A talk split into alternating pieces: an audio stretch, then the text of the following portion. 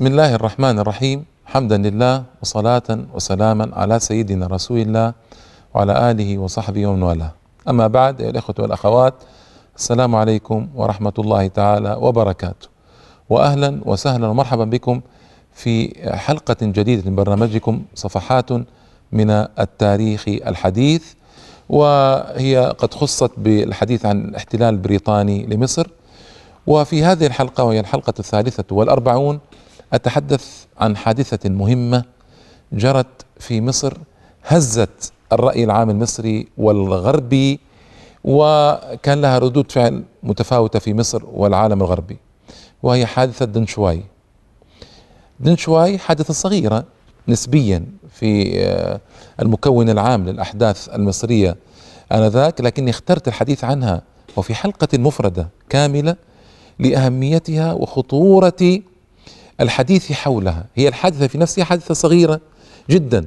ضخمها الإنجليز وتضخيما لا مبرر له وعاقبوا الفلاحين المساكين المتو... ما أقول متورطين ما تورط الفلاحون ابدا.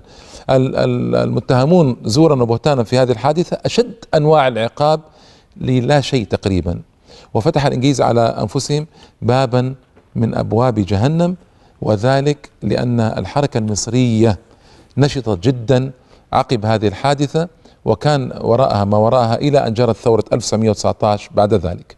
هذه الحادثة جرت سنة 1324 هجرية 1906 للميلاد يعني تقريبا قبل 106 سنوات. هذه الحادثة حادثه مؤثرة عاطفيا صعبة كان هناك قرية اسمها قرية دنشواي في المنوفية. وكان هناك ضباط إنجليز متوجهون من القاهرة إلى الاسكندريه فوقفوا في منوف يستريحون كالعادة يعني عندهم محطات ما كان الامر مثل الآن. فوقفوا ودنشواي مشهورة بأبراج الحمام وتربية الحمام. يعني أبراج الحمام فيها كثيرة. وأراد طلب الضباط الإنجليز من مدير من مدير المديرية هذا طلب منه أن يتوجهوا إلى دنشواي ليصيدوا. فوافق المدير. وجهز لهم العربات وأرسلهم إلى دنشواي. هؤلاء ليست هذه أول مرة.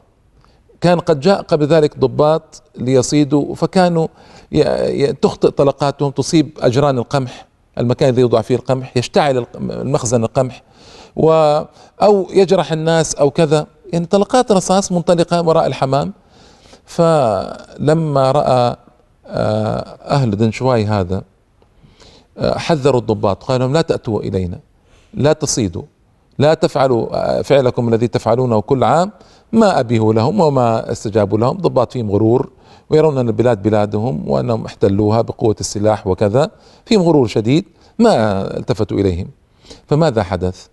حدث أن الضابط وهو يحاول أن يصيد الحمام أصاب امرأة مصرية فجرحها وأحرق جرنا للقمح. أحرقه. فهنا لما راى الاهالي ذلك انزعجوا. امراتهم مصابة بدمائها وجرن القمح مشتعل نارا فهجموا على الضباط. أصابوا رجلا اسمه كابتن بول أصابوه في رأسه. إصابة ليست مميتة. وهرب اثنان من الضباط ليطلبان نجده آه كابتن بول مشى في الشمس وكان وقت حارا إلى أقرب مركز وهو بجراحه أصيب بضربة شمس توفي في الطريق. هذه قصة كلها. قصة محدودة صغيرة جدا لا قيمة لها في سياق الأحداث يعني الكبيرة. في مصر آنذاك ضخمها الإنجليز تضخيما ليس له نظير. أقاموا محكمة ظالمة جدا لهؤلاء الفلاحين المساكين الذين قاموا يدافعون عن أنفسهم ومن منطلق من مات دون عرضي فهو شهيد من مات دون من قتل دون مالي فهو شهيد من قتل دون عرضي فهو شهيد من قتل دون ارضي فهو شهيد. ما فعلوا شيئا مساكين هؤلاء. كونت المحكمة برئاسة بطرس غالي الذي قتل بعد ذلك نكالا بفضل الله تعالى لأنه حكم على الفلاحين ظلما وبشر القاتل بالقتل ولو بعد حين. حكم على الفلاحين ظلما فقتل بفضل الله تعالى بعد سنيات قليلة جدا أقل من ثلاث سنوات. وهو الذي وقع اتفاقية السودان. سآتي على تفصيل هذا. المهم برئاسة هذا وهو نصراني وثلاثة نصارى آخرون بريطانيون ومسلم واحد هو أحمد زغلول شقيق سعد زغلول. فتحي زغلول شقيق سعد زغلول. للأسف شقيق سعد زغلول هو الذي كتب الحكم والرئيس المحكمة وهو مصري صادق على الحكم وكان حكما همجيا عجيبا غريبا. اسمعوا حيثيات الحكم. آه، صدر الحكم آه، بإعدام أربعة فلاحين شنقا أربعة فلاحين شنقا و آه، نفذ وحكم بالأشغال الشاقة المؤبدة على اثنين وبالأشغال الشاقة لمدة خمسة عشر عاما على واحد وبالأشغال الشاقة لسبع سنوات على ستة وبالحبس والشغل مدة سنة والجلد خمسين جلدة على أربعة وبالجلد خمسين جلدة على خمسة أفراد. على أنه المرأة التي جرحت ماتت رحمة الله تعالى عليها وما ذكروا دمها بشيء. وعلى أن التقرير الطبيب الشرعي يثبت على أن الوفاة لم تكن بسبب الجروح الذي أصيب بها هذا الضابط البريطاني إنما كان سبب ضربة شمس طول المسافة. ومع ذلك صدر هذا الحكم الظالم والظالم جدا.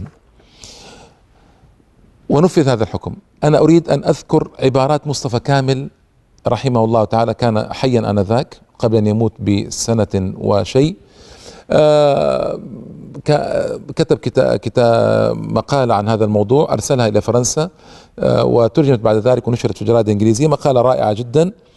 آه يقول اجتمعت المحكمة في يوم 24 يونيو 1906 سنة 1324 وأي محكمة؟ محكمة استثنائية لا دستور يقيدها ولا قانون يربطها وأغلبيتها أغلبيتها الإنجليز. المحكمة هذه لها جذور. اللورد كرومر الذي كان آه، لما دخل احتلال الانجليزي مصر عين معتمدا بريطانيا رأى أن المحاكم في مصر لا تفي بحاجة البريطانيين. يريد محاكم تصدر احكاما أشد وأقوى.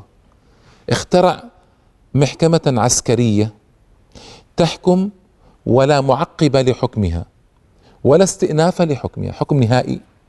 وذلك لكي يحاكم من شاء من المصريين في هذه المحكمة. الذين قد لا تعاقبهم المحاكم المصرية المعاقبة التي يرتئيها كرومر. رايتم الظلم والهوان؟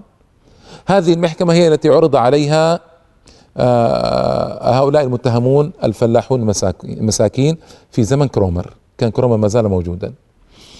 طيب آه، فيقول قضت هذه المحكمة ثلاثة أيام في نظر القضية فقط. وتبين أن الضباط الإنجليز هم الذين هاجموا الفلاحين بصيدهم في ممتلكاتهم. وأن الفلاحين هجموا على الإنجليز بوصف أنهم صيادون يختلسون الصيد لا ضباط بريطانيون كما قيل في دعاوى المحكمة أن قتل هؤلاء لأن قتل هذا لأنه ضابط بريطاني. لا قتل هذا لأنه وما قتل أصلا جرح لأنه اعتدى على فلاحين مساكين. واعترف أمام المحكمة أطباء إنجليز. بينما الدكتور نولن الطبيب الشرعي للمحاكم بأن كابتن بول مات بضربة الشمس وأن جراحه لم تكن كافية لإحداث الوفاة. اسمعوا المهزلة. لم تترك المحكمة إلا ثلاثين دقيقة لأكثر من خمسين متهما ليقولوا ما عندهم. ثلاثون دقيقة لخمسين متهما. يعني كل متهم عنده قرابة يعني ثلاثين ثانية ليتكلم. تصوروا. وأبت سماع أقوال أحد رجال البوليس حيث أكد أن الضباط الإنجليز أطلقوا العيارات النارية على الأهالي وبينت حك وبنت حكمها على تأكيدات الضباط الإنجليز الذين كانوا سبب في المعركة والذين يعتبرهم العدل في كل بلد خصوما للمتهمين وفي يوم 27 يونيو صدر الحكم بشنق أربعة من المصريين وبالأشغال الشاقة المؤبدة على اثنين وبالأشغال الشاقة لمدة خمسة عشر عاما على واحد وبها لمدة سبع سنوات على ستة وبالحبس مدة عام مع الجلد على ثلاثة وبالجلد على خمسة وقد جلد كل واحد من هؤلاء خمسين جلدة بكرباج له خمسة ذيول. تصوروا. كرباج خطير وصعب ومع ذلك له خمسة ذيول. وقررت المحكمة في حكمها تنفيذ الحكم في اليوم التالي مباشرة آه، فقط. وبحيث لم يمضي إلا خمسة عشر يوما فقط بين الواقع وبين تنفيذ الحكم. نصبت المشانق وأحاطت عساكر الدراغون الإنجليزية بالمحكوم عليهم والتفت الخيالة المصرية للأسف حول الإنجليز. وتولى المستر ميتشل مستشار الداخلية يعني الوزير الداخلية لأن يعني قلت أي مستشار إنجليزي في أي وزارة هو الوزير. ومعه مدير المنوفية أمر التنفيذ وإنا لله وإنا إليه راجعون. وتقدم إليهما ابن لأول محكوم عليه بالشنق يريد أن يخاطب أباه يكلم أباه. يعني. وفلاحون موجودون حول المسرح الإعدام. فرفض رفض مدير منوفية وميتشل رفض تنفيذ هذا الرجاء الذي هو أعز ما يريد الإنسان في آخر لحظات الحياة. انظروا الوحشية العجيبة. طبعا شنق رجل أمام أفراد عائلته ولبث أفراد العائلة وأهالي القرية وهم عن بعد يملؤون الفضاء بصراخهم الممزق للقلوب. ثم جلد اثنان أمام الجثة وتكرر هذا الأمر ثلاث مرات في حادث الشنق في منظر وحشي مهيج للعواطف بكى منه بعض الحاضرين الأوروبيين بدموع الحنان وابدوا النفور الشديد مما رأوا.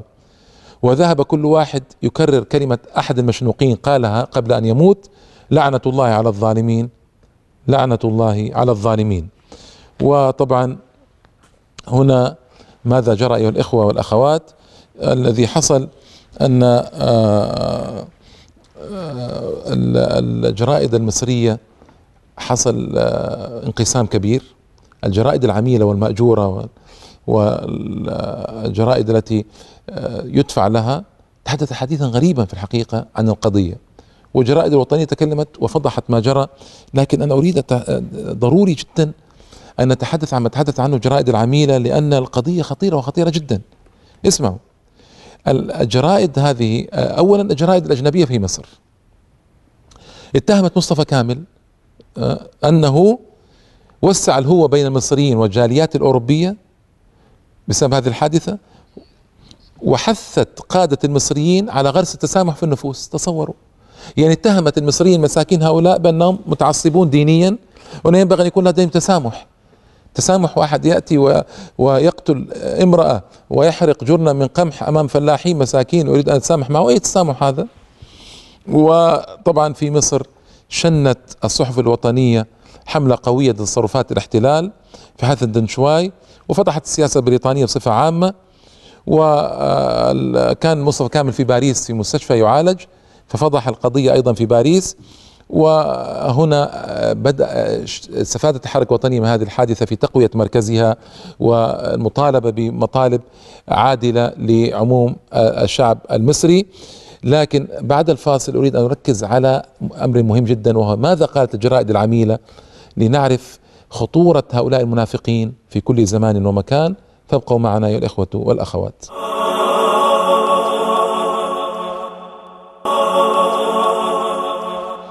السلام عليكم مرة أخرى بعد فاصل الإخوة والأخوات. كنت آه ذكرت أن الجرائد الوطنية المصرية الجيدة تحدثت بقوة عن حادث شوي وأدانتها لكن المهم وماذا تكلمت الجرائد العميلة؟ جريدة المقطم وطبعا صاحبها نصراني شامي آه أبدت أبرزت وجهة النظر البريطانية التي أكدت براءة الضباط وصفاء نياتهم. تصوروا. ونصحت الصحيفة أهل مصر بحصر القضية بين الضباط والأهالي الفلاحين في دنشواي وعدم التعميم. آه، وقالت المقطم إن حكم القضاء صدر على أهل دنشواي جزاء ما جنت أيديهم وإجراء للعدل وحفظا للأمن والنظام. أرأيتم النفاق؟ وما فعل فلاحون المساكين شيئا يستحقون به هذا؟ لكن الجرائد إذا كانت مخالفة لخط الإسلامي في البلد لخط الوطني في البلد لخط المخلص في البلد سميه ما شئت. تبرز هذه المقالات العجيبة ويبرز النفاق في الجرائد ويبرز المنافقون الذين لا يستطيعون الحديث إلا في جرائد عميلة آه، آه، جرائد آه، يساعدها الإنجليز وأعداء الأمة جرائد يسمح بإصدارها أعداء الإسلام. فلذلك يتكلم هذا الكلام. وطبعا نزلت بحملة كبيرة جدا ضد مصطفى كامل ووصفته بأنه متطرف وهجاس. هجاس كلمة مصرية يعني تعني أنه يعني رجل كذاب لا قيمة له وأنه مستغل النفوذ لتحقيق المنفعة. يعني عجيب. حادثة واضحة كل الوضوح وواضح ظلم البريطاني فيها لكن أمر أمر عجيب. والمقطم كتبت أيضا تقول أن تعصب المسلمين آه، المسلمين المصريين يشتد ويقوى. هو طبعا صاحبها نصراني شامي ومصلحته أن يلقي بذور التفرقة بين المسلمين والقبط في مصر وحتى أن الشباب صاروا يشترون أعداد مقطم ويحرقونها حتى لا تنتشر مثل هذا الكلام الفاسد. وأيضا كان يعني هذه كتابات حتى أثارت كتابات المقطم والوطن وبعض الجرائد الأجنبية في مصر أثارت حتى بعض أعضاء مجلس العموم في بريطانيا. وانتبهوا هذه قضية مهمة. سألوا إدوارد جراي, إدوارد جراي هذا وزير خارجية آه، في بريطانيا. آه، إذا كان الدار المعتمد البريطاني في مصر تدفع لأصحاب هذه الجرائد حتى يتكلموا هذا الكلام. يعني حتى بعض أعضاء مجلس العموم في بريطانيا أدركوا مدى العمالة والنفاق لهذه الجرائد. لكن اسمعوا ماذا رد إدوارد جراي. قال لا يستطيع الإجابة على هذا السؤال. حتى لو توافرت لديه المعلومات الكافية فإنه سيتجنب الإدلاء بها. طبعا لأن في فضيحة لأذنابهم وعملائهم في مصر. أيضا آه، آه، صحيفة مصر وصحيفة الوطن آه، كانت تدار من قبل الأقباط اتخذتا موقفا ذا صبغة دينية من القضية كلها ومتعاطفة مع البريطانيين ومعاديا لأهالي دنشواي واتهمت أهالي دنشواي بالتعصب الديني إنا لله وإنا إليه راجعون. آه الذي دفعهم اسمعوا الذي دفعهم إلى معاملة الضباط البريطانيين بوحشية لأنهم نصارى كفار. وطبعا القضية ليست كذلك. القضية ما كان يخطر بال الفلاحين من هؤلاء الذين أمامنا؟ لا أكثر مما كان يخطر بالهم المرأة المدرجة بدمائها والجرن القمح المشتعل نارا. يعني هذه قضية مهمة. وطالبوا اسمعوا واستثمرت الصحيفتان القبطيتان الحادثة لتوضيح حسن نية الأقباط تجاه بريطانيا وإثارة مسألة حرمانهم من تولي بعض الوظائف في مصر يعني ومطالبة اللورد كرومر بالحزم وإلغاء الصحف المناوئة يعني الإسلامية والوطنية حتى تعود السكينة إلى البلاد. وكلام طويل يعني يبين النفاق وخطورة النفاق. آه وحدث طبعا أن هاجمت الصحيفة قبطية مصر والمصريين والمسلمين منذ أن وطئت أقدامهم أرض مصر. يعني استغلوا استغلوا القضية بقوة في آه نفث أحقادهم وسمومهم في المجتمع المصري. وحتى أنهم لم يسامحوا من دخل الحزب الوطني من الأقباط هناك بعض الأقباط دخلوا الحزب الوطني فسموهم وصفوهم بالشذوذ. وأطلقوا على ويصة واصف أحد الأقباط المصريين الوطنيين. الذي انضم للحزب الوطني اطلقوا عليه اسم يهوذا الإسخربوطي.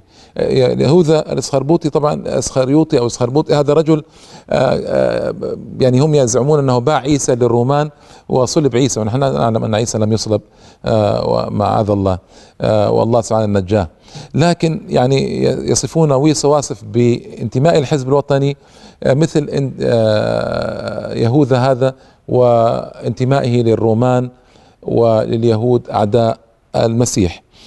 وطبعا آه، وجدوها فرصة للهجوم على جميع الرموز الإسلامية المناوية لهم في مصر وعلى الدين الإسلامي نفسه.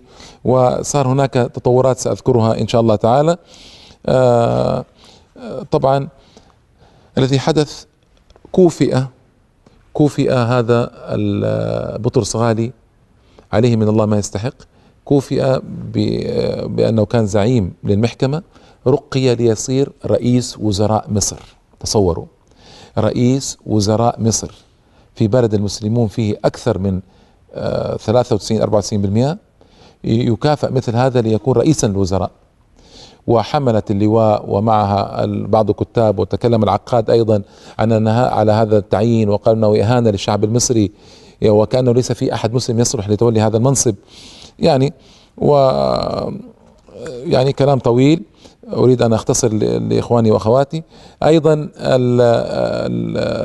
الدن جورست هذا مهم هو المعتمد البريطاني في مصر في تقريره قال اسمعوا قال إن الصحف دأبت على نشر الأقوال التي يراد بها تهييج التعصب الديني بين المسلمين والنصارى من المصريين أو بين المسلمين من المصريين والأوروبيين. هو أمر شديد الخطر. على بلاد يختلط فيها الأوروبيون والوطنيون من نصارى ومسلمين ويمتزجون. يعني حتى ألدن جورست رفض ولو باب المصلحة لبريطانيا هذا الذي يجري من قبل جرائد الأقباط ومن قبل جرائد النصارى الشوام. آه طبعا لما جاء بطرس غالي آه ماذا يصنع ليوقف هذه الحركة من الجرائد الوطنية ضد دنشواي وضد الممالئة الإنجليز بالكامل آه قيد الحريات الصحفية. أعاد بعث قانون المطبوعات كان في القرن الماضي بالنسبة لذلك الزمان وقرن قبل الماضي بالنسبة لنا بعد الاحتلال الإنجليزي أعاد بعثه ليقيد الصحف الإسلامية والصحف الوطنية. وحكومته اتخذت قرارات صعبة كان لها أثر في الساحة مثل قانون النفي الإداري الذي آه، بموجبه نفي بعض الزعماء داخل وخارج مصر. آه، أيضا هو الذي يعني ترأس محكمة دنشواي وحكم ظلما. هو الذي حاول مد امتياز قناة السويس كما ذكرت في حلقة الحلقة الماضية. ظلما وعدوانا على المصريين. ضيق على الطلبة حتى يمنعهم من الاشتغال بالسياسة حتى لا يزعجوا البريطانيين أسياده. أيضا آه، هو الذي وقع اتفاقية آه، السودان سنة 1899 1315 هجرية آه، وكان فيها ظلم فادح وكبير جدا للمصريين وكان وكيلا لوزارة الحقانية. أي وزارة العدل كان سمى الوزارة الحقانية. آه، هو الذي وقعها.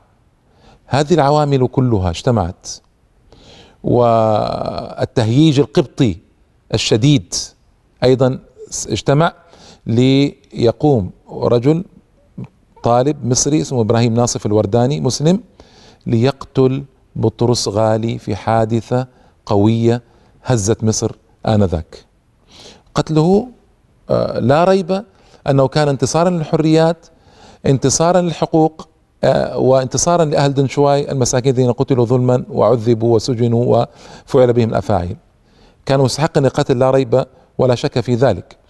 لكن طبعا الأقباط قتل رمزهم الأول في مصر وصارت مشكلة وثارت مشكلة في مصر آنذاك. اجتمع الأقباط في أسيوط في 1911 في مؤتمر قبطي وأصدروا فيه قرارات يعني أقل ما توصف أنها بعيدة عن حكمة واللياقة واللباقة وبفضل الله تعالى حتى الأقباط العقلاء لم يوافقوا على هذه القرارات. منهم البطريرك لم يوافق على قرارات المؤتمر القبطي ومنهم ابن بطرس غالي وكان أكبر ضربة للمؤتمر القبطي بفضل الله تعالى أن ابن بطرس غالي لم يوافق على قرارات هذا المؤتمر القبطي. وليس بمصلحتنا طبعا آه، ولا مصلحة المسلمين أن يحصل هياج بين الأقباط والمسلمين لأن المصلحة هي السكون وعدم إثارة هذه المشكلات. لكن هم الذين أثاروها يوم قتل بطرس غالي وزعموا أن بطرسا قتل لأسباب دينية. وللأسف ردد ذلك روزفلت يوم جاء إلى القاهرة كما ذكرت في الحلقة الماضية. رئيس الولايات المتحدة الأمريكية. بينما بطرس ما قتل لأسباب دينية. قتل لأسباب سياسية لأنه رأس المحكمة ولأنه وقع اتفاق السودان ولأنه ضيق على الصحف ولأنه ضيق على الطلبة ولأنه أصدر قانون النفي الإداري. هذا أسباب قتل بطرس غالي فكلامهم غير صحيح. ولما رفض أعيان القبط العقلاء هذا القرارات هذا المؤتمر آه، آه، عقد مؤتمر مصري عقد مؤتمر مصري ردا على المؤتمر القبطي هو مؤتمر إسلامي وكان مؤتمرا عاقلا وذكر فيه خطباء المؤتمر أنهم لا يريدون فتنة بين المسلمين والأقباط في مصر وأنهم يريدون الهدوء والسكينة وأبرزوا النوايا السيئة الموجودة للذين عقدوا المؤتمر القبطي. آه وذكرت طبعا أشرت قبل هذا أنهم طالبوا من بريطانيا مطالب ما يجوز ابدا تطلب من دولة محتلة. وهي مسألة حرمانهم من بعض الوظائف في مصر وأنهم مضطهدون وأنهم مظلومون. الوتيرة المعروفة النغمة المعروفة التي يعزف عليها أقباط دائما. وهذا كلام غير صحيح. والأقباط في مصر معززون آه، مكرمون. وبل نالوا حقوقا ليست لهم في عقد الذمة الأول. وهذا أمر معلوم. ولو كان المسلمون مضطهدين الأقباط لما بقي اليوم في مصر قبطي واحد. أعظم دليل على أن المصريين احترموا الأقباط واحترموا عقد الذمة بينهم وبين الأقباط وأنهم ما ظلموا الأقباط وما اضطهدوا الأقباط وما أجبروا الأقباط على الإسلام بقى الأقباط اليوم وبنسبة قرابة 6 إلى 7% في مصر يعني نسبتهم 6 إلى 7% في مصر إلى يوم الناس هذا وهي نسبة عالية جدا على ماذا يدل هذا؟ يدل على تسامح المصريين وأن هذا الشعب المتسامح عاش مع الأقباط آه، قرونا في تسامح وفي وئام وفي سلام. فهؤلاء الأقباط آه، حفنا منهم بفضل الله تعالى ما كانوا كلهم. هم الذين اتصلوا بالإنجليز وبالقوى الغربية وحاولوا يستفيدوا من هذه الحوادث كلها في إثارة الرأي العام الغربي على مسلمي مصر وكانت حركة دنيئة من هؤلاء. وفضل الله تعالى ما أثمرت شيئا وعقلاء الأقباط هدأوا الموضوع وكان هذا بفضل الله ومنته. هذه إلى الآن في هذه الحلقة يعني أستطيع أن أقول هذه ختام ما جرى في الحركة الوطنية إلى أوائل الحرب العالمية الأولى. هنا كلام يعني سآتي عليه في الحلقات القادمة إن شاء الله تعالى بعد أن أذكر قضية عباس لأن قضية عباس حلمي الثاني تحتاج إلى تفصيل ومهمة ومهمة جدا وبها يختم تاريخ الحركة الوطنية كله الأول. ونلج إلى الحرب العالمية الأولى وقضايا أخرى إن شاء الله تعالى سأوردها إلى اللقاء والسلام عليكم ورحمة الله تعالى وبركاته.